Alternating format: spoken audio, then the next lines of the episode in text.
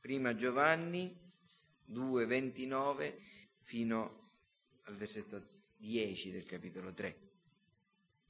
Se sapete che Egli è giusto, sappiate che anche tutti quelli che praticano la giustizia sono nati da Lui. Vedete quale amore ci ha dato il Padre, dandoci di essere chiamati figli di Dio, e tali siamo.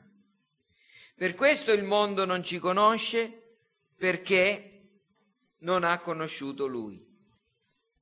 Carissimi, ora siamo figli di Dio, ma non è, an- non è stato ancora manifestato ciò che saremo. Sappiamo che quando Egli sarà manifestato, saremo simili a Lui, perché lo vedremo come Egli è. E chiunque ha questa speranza in Lui si purifica come Egli è puro. Chiunque commette il peccato trasgredisce la legge, il peccato è la violazione della legge. Ma voi sapete che Egli è stato manifestato per togliere i peccati e in Lui non c'è peccato. Chiunque rimane in Lui non persiste nel peccare. Chiunque persiste nel peccare non l'ha visto né conosciuto. Figlioli, nessuno vi seduca. Chi pratica la giustizia è giusto come egli è giusto. Colui che persiste nel commettere il peccato proviene e dal diavolo, perché il diavolo pecca fin da principio. Per questo è stato manifestato il figlio di Dio, per distruggere le opere del diavolo. Chiunque è nato da Dio non persiste nel commettere peccato, perché il seme divino rimane in lui e non può persistere nel peccare perché è nato da Dio. In questo si distinguono i figli di Dio dai figli del diavolo. Chiunque non pratica la giustizia non è da Dio, come pure chi non ama suo fratello. Continuiamo a considerare, fratelli, questa sera questa parte della epistola di Giovanni che abbiamo già eh, descritto come una divagazione di Giovanni. Eh, vi ricorderete che vi ho già detto che al versetto 29 del capitolo 2 Giovanni introduce un nuovo argomento, una nuova prova, una nuova uno, un nuovo segno caratteristico dei figli di Dio. Tutti quelli che sono davvero dei credenti, davvero dei cristiani, sono quelle persone che praticano la giustizia. E qui al versetto 29 Giovanni introduce un modo caratteristico appunto in cui egli descrive i cristiani, parla dei cristiani, persone nate da Dio generate da Dio, figli di Dio. Lo potete trovare nel primo capitolo del suo Vangelo, in particolare, generati da Dio, secondo la volontà di Dio. E, men- e quando menziona proprio questa verità, al versetto 29, tutti quelli che praticano la giustizia sono nati da Lui. Allora la sua mente viene rapita da questo pensiero che i cristiani sono figli di Dio e spende almeno questi tre versetti parlando della realtà, della posizione dei cristiani come figli di Dio ed esclama, abbiamo visto due settimane fa, vedete quale grande amore, quale meraviglioso amore ci ha dato il Padre, che ci ha concesso, che ci ha dato di essere chiamati figli di Dio e lo siamo davvero ed è per questo che il mondo non ci conosce perché non ha conosciuto Lui. Egli esulta considerando il meraviglioso amore di Dio. E il versetto successivo il versetto 2 che questa sera considereremo è una ulteriore esultanza. Giovanni continua a rallegrarsi in questa verità, continua ad esultare nel considerare che adesso noi siamo figli di Dio, che, sia, che, i, che i credenti in Cristo, quelli che confessano il nome di Gesù, quelli che rimangono in Lui, quelli che lo riconoscono e non lo rinnegano, ma confessano che Gesù è il Cristo, sono figli di Dio. E continua ad esultare, adesso lo vedrò, e questo versetto è meraviglioso, ma davvero, davvero. È tanto pieno di, di valore, di significato, di bellezza, di profondità che quasi mi spavento a dover parlare di, del versetto 2 del capitolo 3. E vi, vi assicuro che non lo dico a cuor leggero. Considerando in questi giorni, nella settimana scorsa, le verità che sono contenute nel versetto 2 del capitolo 3 e considerando le cose che uomini di Dio hanno detto prima di me su questo versetto, ho la grande paura di non riuscire a trasmettere davvero la profondità e la bellezza del significato di questo versetto, ma lo devo fare e cercherò di farlo e confido che il Signore mi aiuterà per, far, per poter farvi vedere almeno parte della meraviglia delle verità che sono qui contenute. Vi dicevo che Giovanni qui continua ad esultare, pieno di stupore, e i suoi sentimenti raggiungono il massimo grado, considerando non soltanto ciò che oggi siamo come figli di Dio, ma soprattutto proiettandosi nel futuro, considerando ciò che, qual è il destino riservato ai figli di Dio qual è il futuro dei figli di Dio, il presente e il futuro dei figli di Dio. Questi sono temi gloriosi, sono importanti. Oggi le persone intorno a noi e purtroppo spesse volte perfino coloro che si professano cristiani sono scontente del loro presente e preoccupate del futuro. Mi sembra che questi sono davvero degli, del, dei tratti caratteristici della gente di oggi. Non, camminando per strada non trovate persone contente, non trovate persone felici, Trovate persone che sono, che sono alla ricerca di qualcosa che non hanno. Ieri, stamattina il fratello Andrea ha accennato ad alcune cose che ha potuto osservare. Ieri, nel dare un invito a una persona, qualcuno ha detto che cosa mi dai? 5.000 lire? E ho detto molto di più le sto offrendo.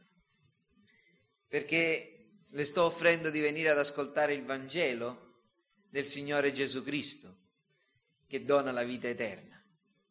E una persona guardando nella, in un punto preciso del volantino ha trovato che c'erano dei numeri di telefono e ha detto bene 57, 76, eh, questi numeri te li puoi giocare, gli ha detto al suo amico.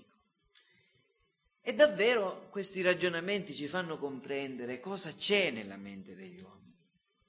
Scontenti del presente, preoccupati del futuro.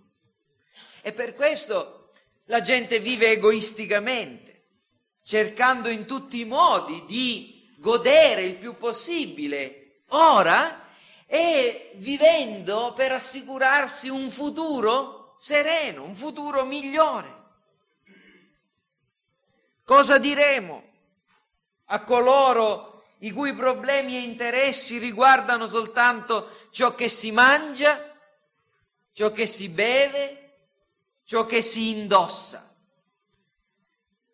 Cosa diremo noi Cosa direte voi alle persone che sono estremamente preoccupate della carne per soddisfarne i desideri, per usare una frase biblica, o che dicono mangiamo, beviamo, perché domani morremo. Bene, la prima cosa che io voglio dire a queste persone è che quanto abbiamo letto questa sera non li riguarda. Avete visto cosa è scritto nel, capitolo, nel versetto 2 del capitolo 3?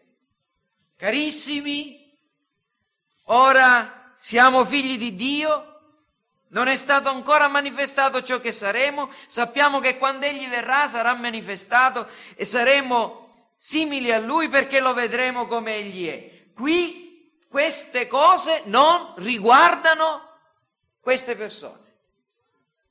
Diremo che questo versetto non ha nulla da dire, non ha nulla, nulla da dire, non c'è alcuna consolazione per coloro che non hanno la fede. Anzi, voglio andare un po' oltre e, e proclamare che la Bibbia non ha alcuna consolazione per questo genere di persone. La Bibbia non ha niente da dire per la loro consolazione. Per loro c'è un solo messaggio, c'è il messaggio della condanna e c'è il messaggio dell'invito alla fede in Cristo Gesù. Non c'è consolazione per gli empi. Non c'è consolazione per la gente che non ha le cose rivolte, la mente rivolta alle cose di Dio. C'è il messaggio della condanna e c'è il messaggio dell'invito a venire a Cristo.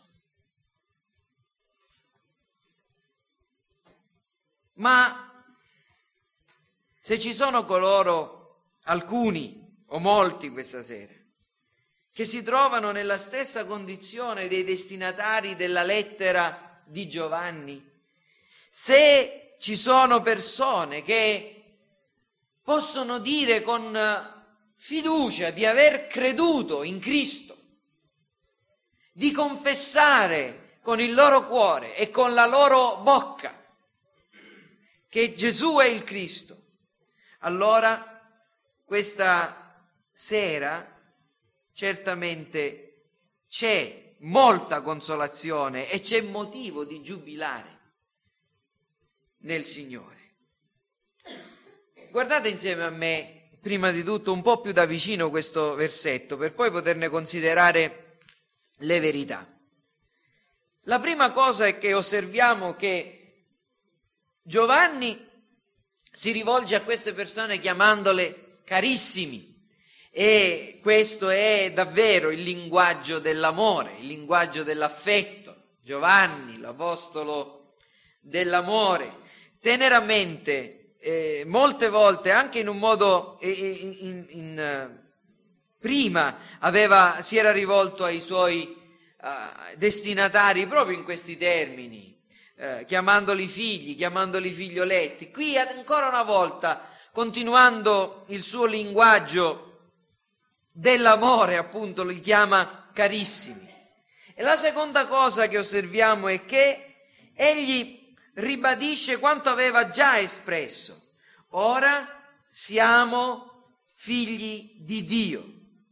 Nel versetto precedente aveva detto siamo chiamati figli. Lo siamo davvero.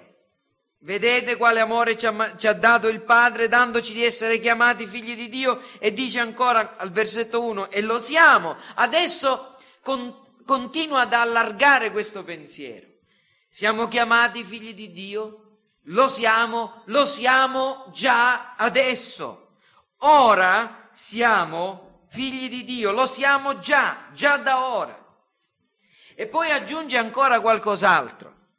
E probabilmente quel ma non dovrebbe essere tradotto così, sarebbe meglio ed è opportuno, come tutte le altre e le buone versioni fanno, tradurlo con un e, una e congiunzione. Carissimi, ora siamo figli di Dio e non è ancora stato manifestato ciò che saremo.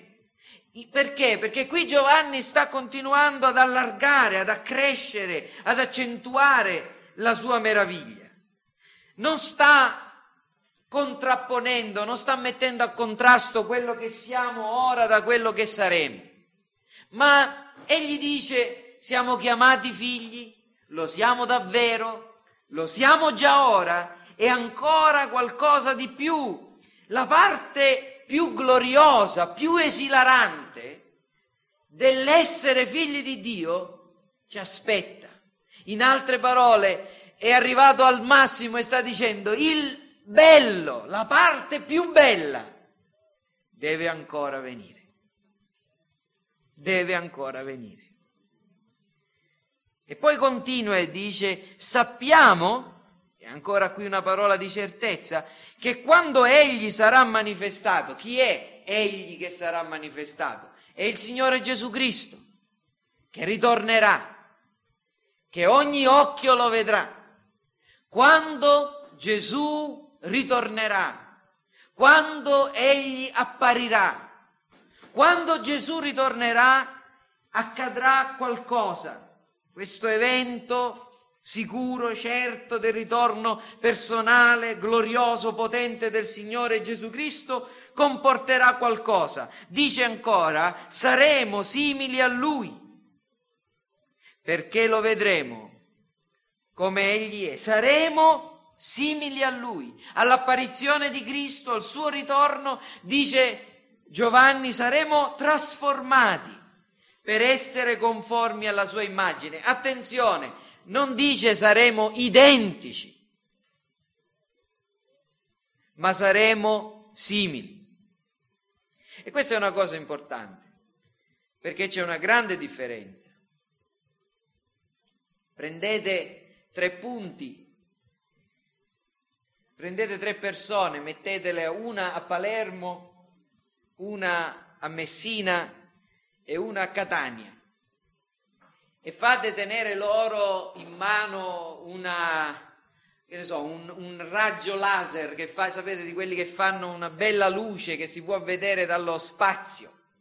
E poi immaginatevi che con uno di quei satelliti o con una navetta spaziale come lo shuttle dal, dal cielo potete vedere questi tre punti dalla, proprio dal cielo e tracciate una linea tra Palermo, Messina e Catania. Voi siete eh, siciliani come me, sapete che fa, si forma un triangolo, no? Poi prendete una cartina geografica, una di quella degli Atlanti, eh, che piacciono tanto a Simone, e fate lo stesso, lo stesso identico eh, la stessa identica misurazione, prendete Palermo, prendete Catania, prendete Messina e, for- e tracciate delle linee con una matita. Formate un triangolo simile, non uguale, simile a quello. Gli angoli sono uguali, i rapporti tra i vari lati identici. La differenza diciamo che è quasi infinita, non è esatto dire così, ma in realtà c'è una grande differenza. Saremo simili a Lui, avremo caratteristiche simili, non, riusci- non saremo identici a Dio, non, saremo, non diventeremo dei, non diventeremo come Dio, sta dicendo Giovanni, ma sta dicendo che saremo simili a Lui e più avanti vedremo cosa significa. Saremo simili, la nostra anima sarà perfettamente libera da ogni corruzione e miseria e i nostri corpi mortali saranno simili al suo corpo glorioso, poiché lo vedremo come Egli è. Questa è l'ultima parte del versetto. In quel giorno i nostri occhi e la nostra mente contempleranno Dio senza veli, senza mediazioni, direttamente, non di riflesso come lo possiamo vedere adesso, ma sarà proprio una visione diretta di Dio. attraverso Cristo. Sarà la beata visione che ci renderà perfettamente conformi alla sua immagine. Ciò che ora è in parte, allora sarà pieno. Ciò che ora è incompleto, allora sarà perfetto. Questo in breve l'esposizione di questo versetto. Consideriamo adesso gli insegnamenti di questo testo. La prima cosa che voglio farvi osservare è che questo versetto ci insegna quale sia la nostra posizione nella storia del mondo e nella storia della redenzione. La storia della redenzione cos'è? Lo sviluppo del piano che Dio ha seguito per condurre molti figli alla gloria. Dio, fin dalla eternità, ha pensato, ha progettato un grande piano che poi lo ha tradotto in atto. E noi vediamo lo sviluppo di questo piano nella Bibbia. Da Genesi 1, la creazione, la creazione dell'uomo, la caduta, la promessa e poi la linea della progenie scelta da Dio fino a quando è venuto il Cristo. E tramite lui la salvezza a tutte le famiglie della terra. Ora, se leggiamo attentamente la Bibbia, vediamo che nel corso del tempo, della storia umana, Dio ha portato avanti questo piano. Dove ci troviamo noi? Nel grande piano di Dio, il tempo in cui noi ci troviamo, qual è? Questo versetto è molto importante e ce lo insegna. Ci insegna qual è il nostro posto nella storia della redenzione. Noi ci troviamo tra la prima venuta di Cristo e la seconda venuta. Nell'Antico Testamento gli uomini guardavano alla venuta del Salvatore, del profeta, del sacerdote, del re. Noi oggi sappiamo che Gesù Cristo è venuto, che il figlio di Dio si è fatto carne, che ha vissuto un tempo tra di noi, che ha predicato, è andato attorno facendo del bene, ha distrutto le opere del diavolo con le sue azioni, ma soprattutto è morto in croce e ha pagato il prezzo del riscatto ed è stato sepolto. È rimasto un certo tempo nella tomba. Il terzo giorno è risuscitato. Per 40 giorni è apparso ai suoi e poi è asceso al cielo e siede alla destra del Padre. Ma c'è qualcosa che gli antichi cristiani misero in questa formula nel famoso credo apostolico, ritornerà per giudicare i vivi e i morti. Ritornerà per giudicare i vivi e i morti. Dove ci troviamo noi? Ci troviamo qui, in questo tempo, tra la prima venuta di Cristo e il suo ritorno. Accadranno delle cose al suo ritorno lo vedremo più avanti. Ma intanto noi siamo qui. Cristo, morendo sulla croce, come abbiamo letto più avanti, è venuto per distruggere le opere del diavolo e l'ha fatto, ma deve ritornare.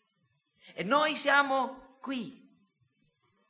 Siamo già figli di Dio. Ma non è ancora chiaramente manifestato ciò che saremo. Non so se avete mai fatto un giro nel uh, Museo Mineralogico di Caltanissetta. Se non l'avete fatto, vi siete persi una delle cose migliori che ci stanno a Caltanissetta, ve lo dico davvero. Quando ero all'università partimmo da Messina per vedere il Museo Mineralogico di Caltanissetta. Fatevi un, un giro, si trova al Mottura. Vedrete che una delle cose che c'è lì, proprio all'inizio, è un diamante. E quando io dico un diamante, voi immediatamente pensate a quelle belle pietre brillanti e sfavillanti che stanno sugli anelli delle signore ricche, o perlomeno che hanno i mariti ricchi. Però non vedrete niente del genere. Vedrete una pietra che non risplende affatto, perché è un diamante grezzo è un diamante grezzo. I diamanti, dal punto di vista chimico, non sono niente di straordinario.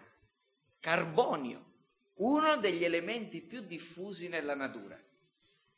Ma a causa della loro genesi, di come si formano sotto altissime temperature e pressioni, i vari atomi di carbonio si mettono in una certa posizione che formano questo prezioso minerale. Ci sono diamanti splendidi, bellissimi, rarissimi per, loro, per il loro colore, per la loro purezza, per la loro grandezza, ma anche il diamante più bello, quando viene preso in natura, se non è un occhio esperto, non ci si accorgerà di quale prezioso materiale sia. Perché è necessario che venga studiato, esaminato, tagliato, lucidato.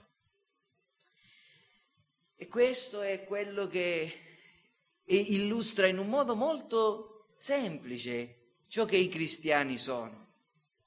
Per natura per ciò che sono stati fatti da Dio mediante la rigenerazione, per l'opera dello Spirito Santo, i cristiani sono dei diamanti preziosi, ma devono ancora essere tagliati affinché possano splendere di tutta la loro gloria.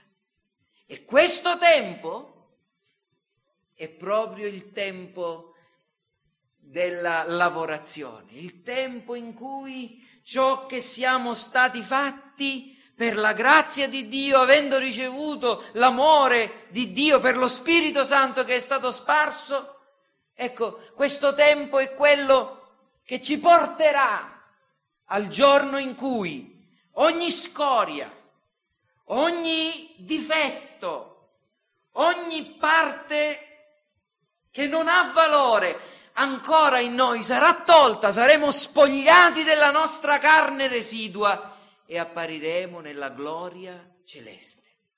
Noi ci troviamo lì, in questo punto. Non siamo ancora entrati del tutto negli effetti della redenzione di Cristo, ma ci siamo già. Ci siamo già.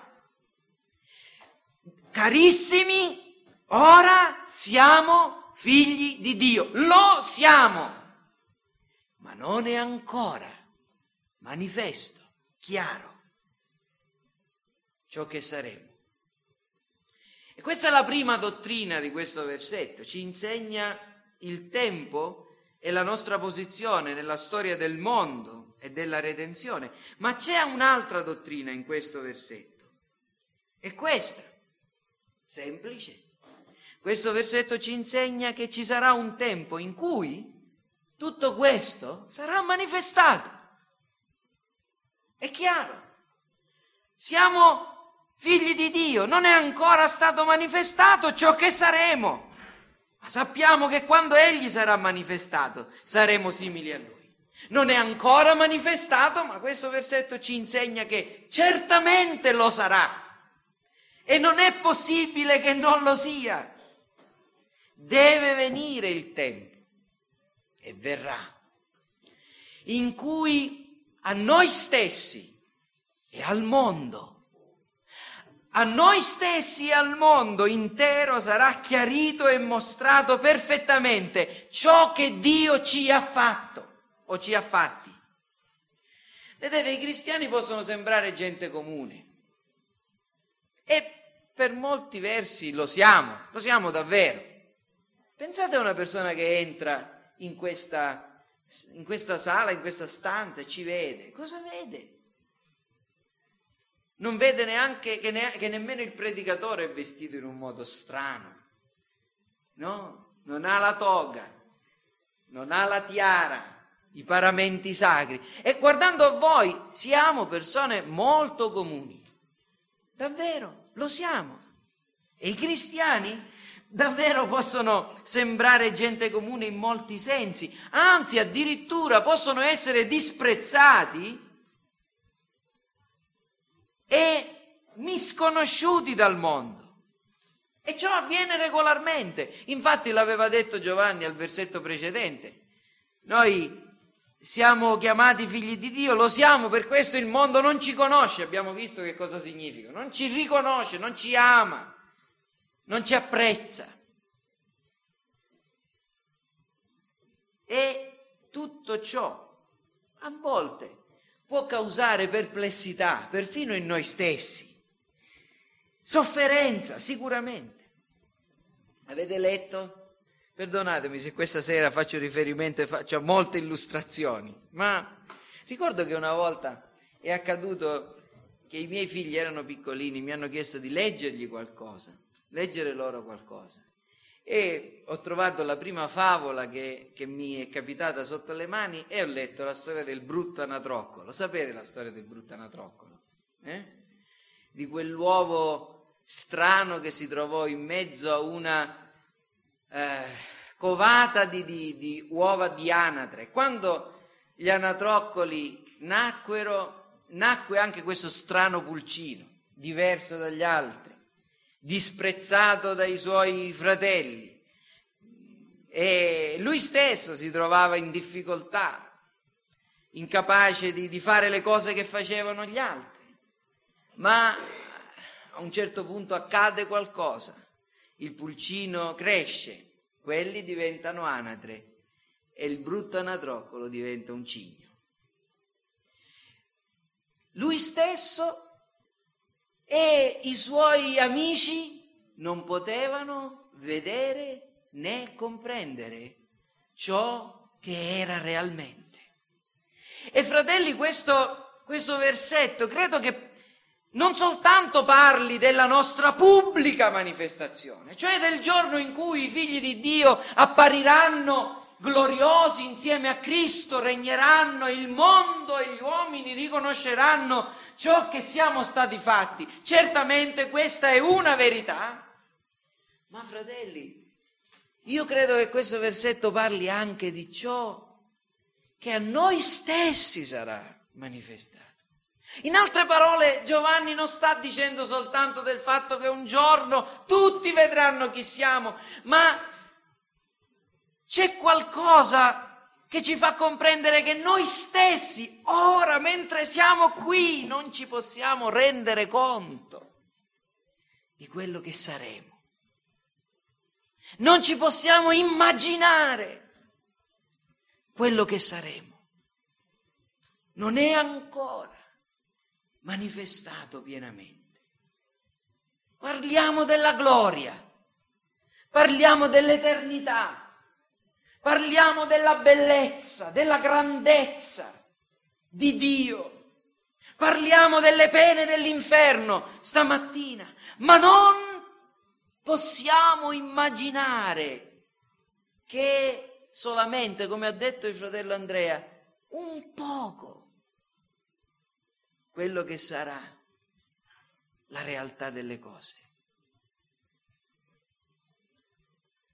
Ci sarà un tempo in cui tutto questo sarà manifestato, apparirà la vera natura e l'opera di Dio in nostro favore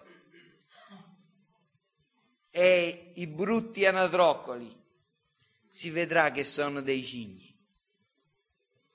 La terza dottrina che impariamo da questo versetto è che ci sono cose di cui i cristiani possono essere certi.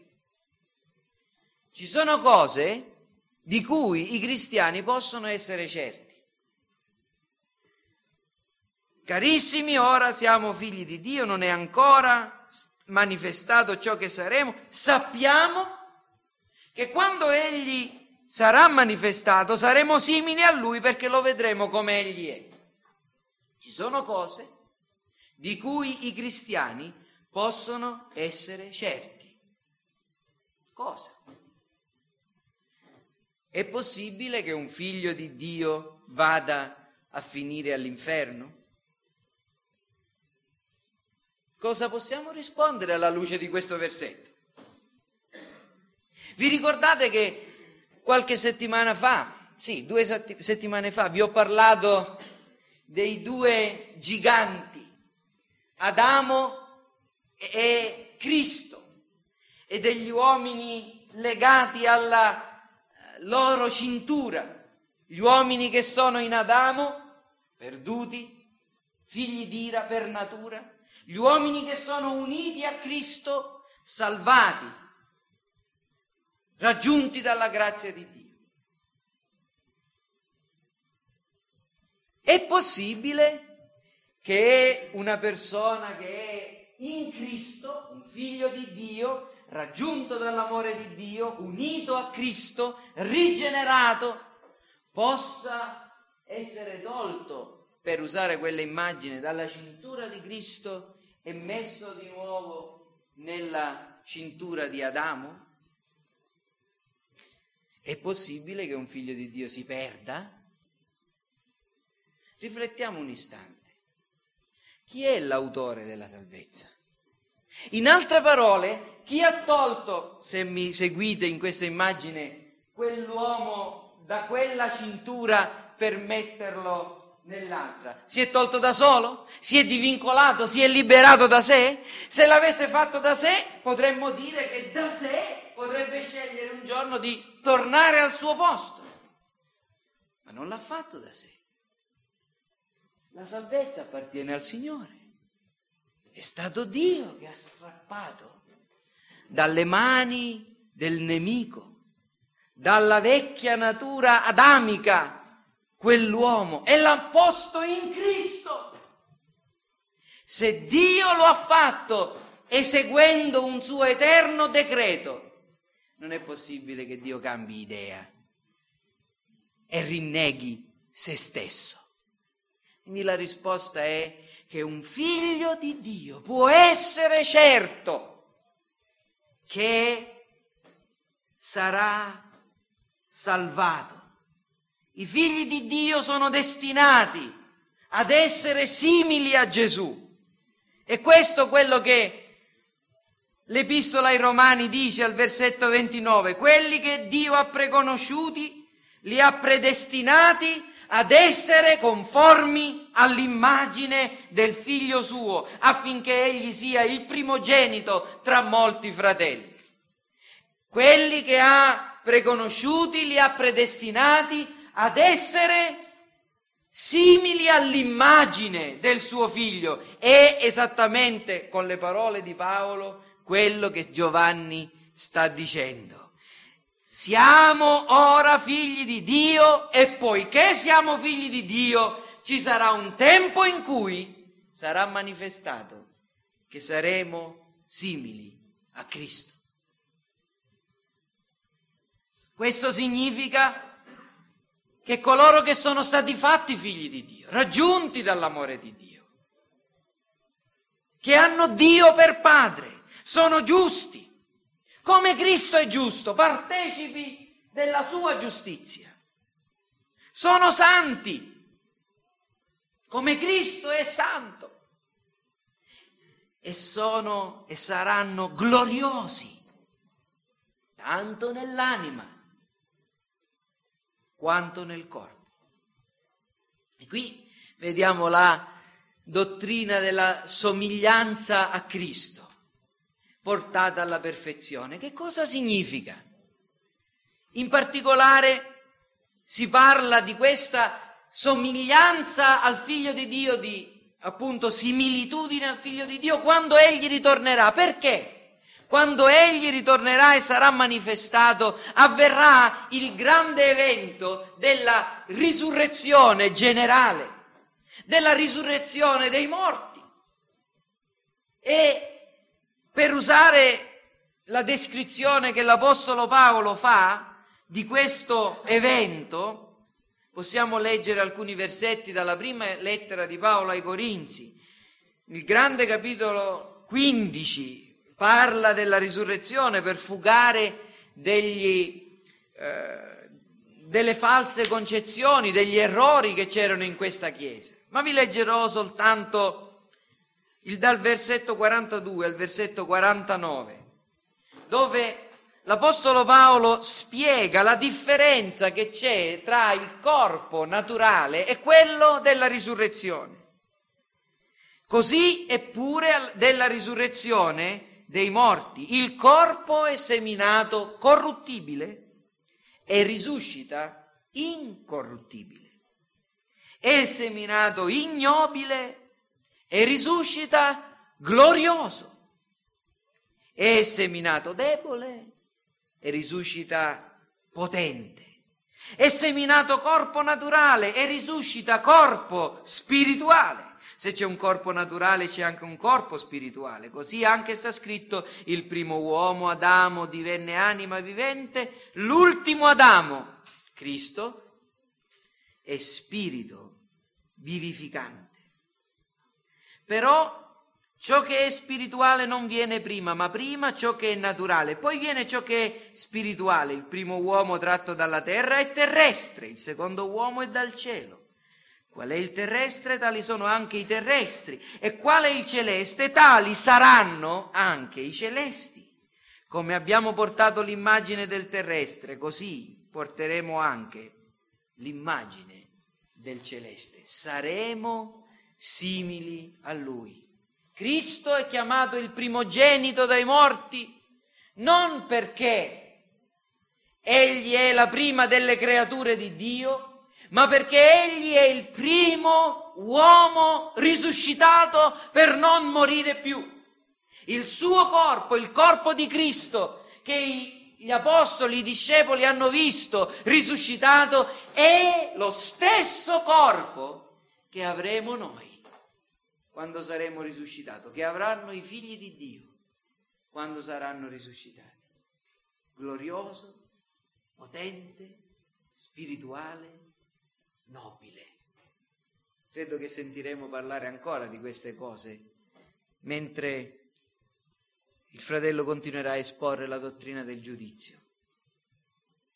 Quindi ci sono cose che i cristiani possono aspettarsi con certezza ed essere sicuri che la loro salvezza e la loro condizione di nuove creature in Cristo non può essere cancellata, non può essere perduta. E ancora, ancora un'ultima dottrina troviamo in questo versetto, prima di andare a delle conclusioni e delle applicazioni. Questo versetto ci insegna che la vera beatitudine, la vera felicità, consiste nella perfetta contemplazione di Dio. La vera beatitudine, la vera felicità, la piena felicità è la perfetta contemplazione di Dio. Anche questo pensiero è contenuto in questo versetto, infatti parla Giovanni di questa verità, che sappiamo che quando egli sarà manifestato saremo simili a lui, perché lo vedremo come egli è. E, e quindi Giovanni parla della condizione eterna dei figli di Dio, come descrivendola come la beata visione di Dio, la beata contemplazione di Dio nella sua perfezione, lo vedremo come egli è. Il cristianesimo è una religione eccellente perché è la più spirituale tra le religioni. La beatitudine della condizione eterna della quale parla il cristianesimo non è il godimento perfetto di piaceri carnali. Una delle ragioni per le quali i testimoni di Geova hanno tanto successo è questa. Il loro paradiso è un prolungamento di questa vita. Vi dicono, è bello godere i piaceri coniugali, familiari, il creato, il mare, il sole, le montagne di questa terra. Ecco, pensate a una terra dove non ci sarà guerra, dove non ci sarà il male, dove non ci sarà la morte e continuerete a fare queste cose.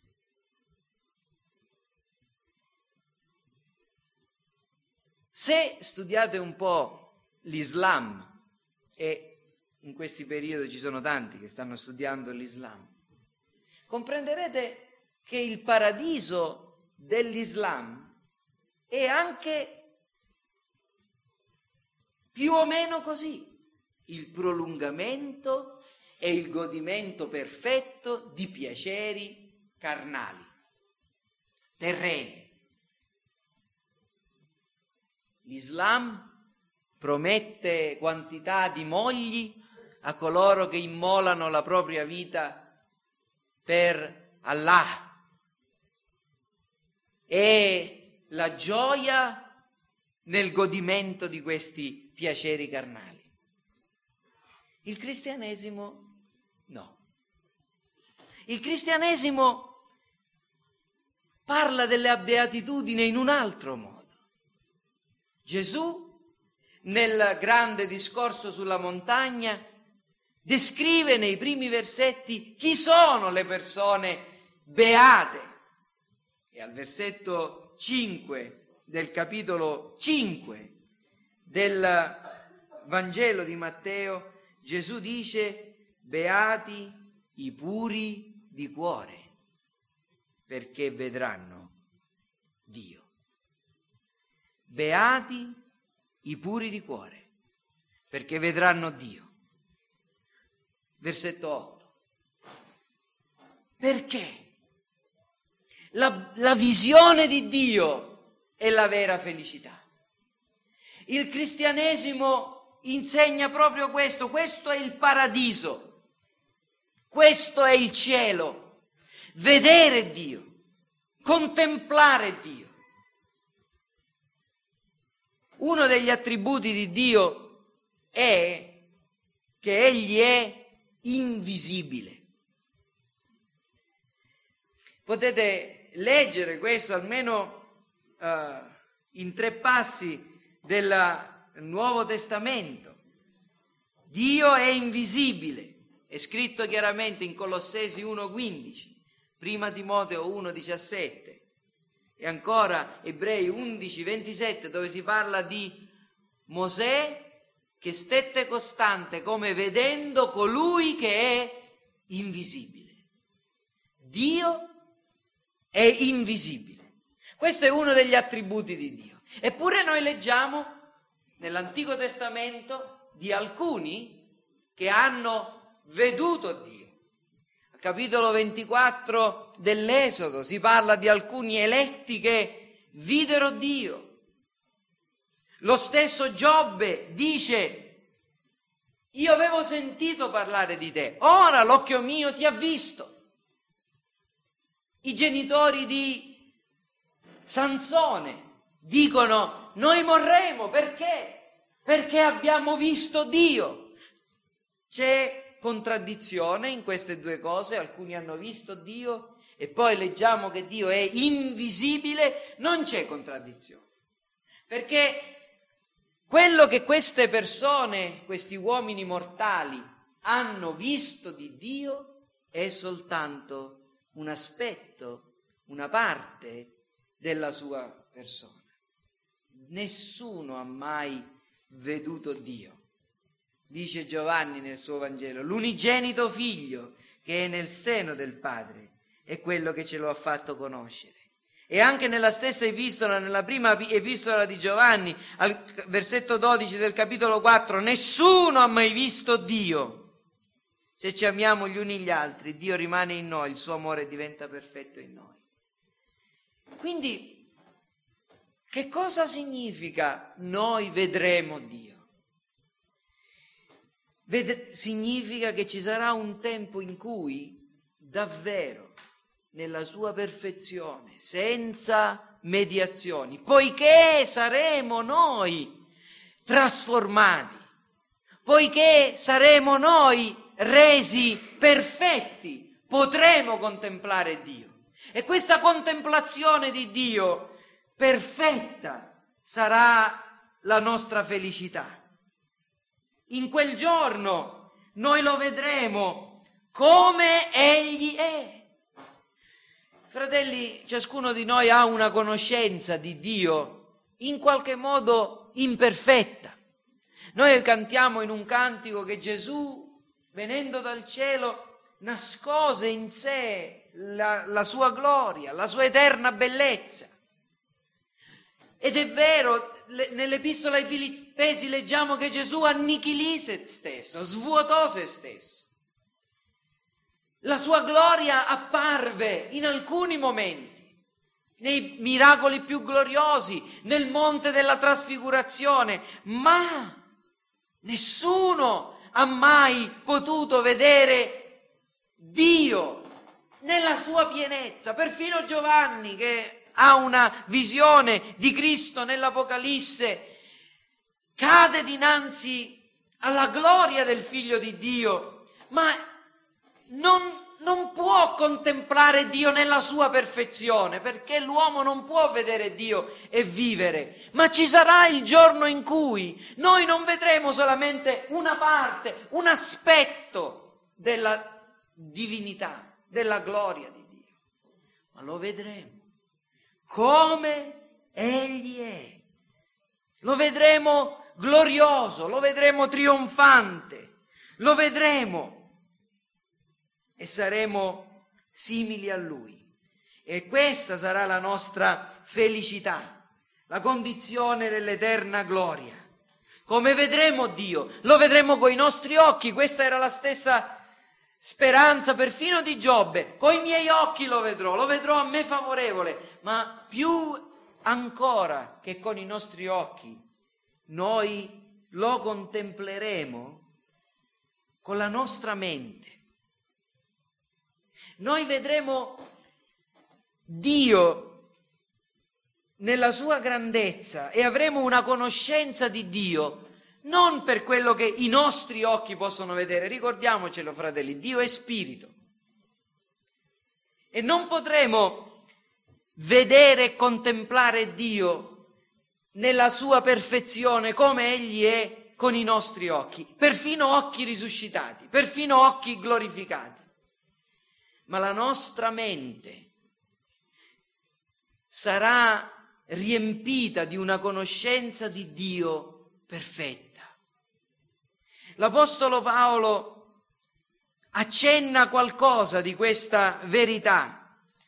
Quando nella epistola ai Corinzi, nella prima epistola ai Corinzi dice che ora vediamo come in uno specchio, in modo oscuro, ma allora vedremo a faccia a faccia. Ora conosco in parte, conosciamo Dio, o per meglio dire siamo stati conosciuti da Lui. Comprendiamo chi Egli è, qualcosa dei suoi attributi, della sua grandezza, della sua gloria, del suo amore, della sua maestà, della sua giustizia, della sua santità. Conosco, ma riconosciamo, dobbiamo comprendere che conosciamo in parte, allora conoscerò pienamente. E nella seconda lettera ai Corinzi, continuando a parlare di questa immagine dello specchio, egli dice così, Seconda Corinzi 3, versetto 18, noi tutti a viso scoperto, contemplando come in uno specchio la gloria del Signore, siamo trasformati nella sua stessa immagine, di gloria in gloria, secondo l'azione del Signore che è lo Spirito. Quindi, man mano che cresciamo nella conoscenza di Dio, siamo trasformati e somigliamo sempre di più a Lui nel giorno in cui lo vedremo a faccia a faccia, avremo una conoscenza perfetta di Dio. Non nel senso che lo conosceremo appieno, perché Dio è infinito, ma avremo una conoscenza perfetta di Dio, diretta di Dio. La nostra mente sarà riempita della conoscenza di Dio, i nostri occhi lo vedranno e saremo simili a Lui. Beati i puri di cuore perché essi vedranno Dio. Di questo ne parleremo meglio la prossima settimana. Ma questo è quello che ci aspetta. Questo è il paradiso. Questa è la gloria. Quando pensate al paradiso, non solo voi bambini, ma ciascuno di noi, non pensate alle strade d'oro, non pensate a, che, che le attrazioni più grandi saranno le porte di perla, la città dalle fondamenta, no, no. Il cielo, il paradiso, la gloria di quel luogo e la contemplazione di colui che lo abita e che sarà favorevole, che si mostrerà che si farà conoscere perfettamente a noi. Allora, velocemente, che cosa significa tutto questo? Prima di tutto io voglio dire che per chi non è un figlio di Dio, chi non è un cristiano, deve riflettere su questo versetto e pensare a quali privazioni avrà. Provate per un istante a mettere al negativo, al contrario questo versetto. E io spero che siate colti dall'orrore di quello che viene fuori. Voi che non siete figli di Dio, non potete ancora immaginare ciò che sarete. Sappiate che quando Cristo apparirà, voi sarete simili al diavolo stesso, condividerete la sua sorte, sarete gettati nello stagno di fuoco e di zolfo. Non vedrete Dio, non lo vedrete nelle sue gloriose perfezioni, ma nella sua ira soltanto. E questa sarà la più grande miseria. ma per chi è già un cristiano. Questa sera consideri che se sei tentato ad avvilirti, ad abbatterti, se sei incline allo scoraggiamento, è questo il pensiero che ti deve sostenere. Sei un figlio di Dio. Tu che confessi il nome di Cristo, che non ti vergogni di Lui, dinanzi al mondo puoi con piena certezza dire io credo nel figlio di Dio, credo nella sua risurrezione. Non ti devi lasciare vincere dallo scoraggiamento. Pensa a ciò che sei. Quando, considerando le tue debolezze e i tuoi peccati, le tue imperfezioni, il tuo cuore sembra venir meno, cadi a terra tante volte e ti domandi è mai possibile? Sono ancora così? Dov'è lo splendore della gloria di Dio in me? Dov'è la bellezza della redenzione? Dov'è la gloria della santità? Perché la mia mente è così spesso riempita di pensieri profani? Perché il mio cuore è ancora così incline alle cose di questa terra? Ora, se sei davvero un figlio di Dio, devi pensare che tutte queste cose ci sarà un giorno in cui non ci saranno più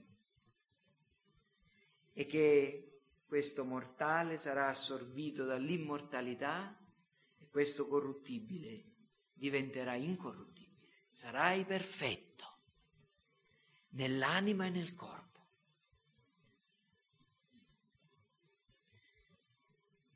Un'altra cosa, chi è un figlio di Dio, considerando questo versetto e pensando al giorno della sua morte, dovrebbe anche in questo caso giubilare. Cos'è la morte per il cristiano? È il giorno in cui egli cesserà di vedere in modo imperfetto e comincerà a vedere Dio perfettamente. La morte per il cristiano è il giorno in cui vedrà Dio. Per questo Paolo diceva che desiderava partire per essere con Cristo, perché è cosa di gran lunga migliore. E infine, l'ultima parola ancora per i cristiani è questa. Nel pensare al nostro futuro, nel pensare a cosa sarà di noi, cosa saremo, come ci vedranno e come ci considereranno coloro che oggi ci disprezzano, coloro che parlano male di noi.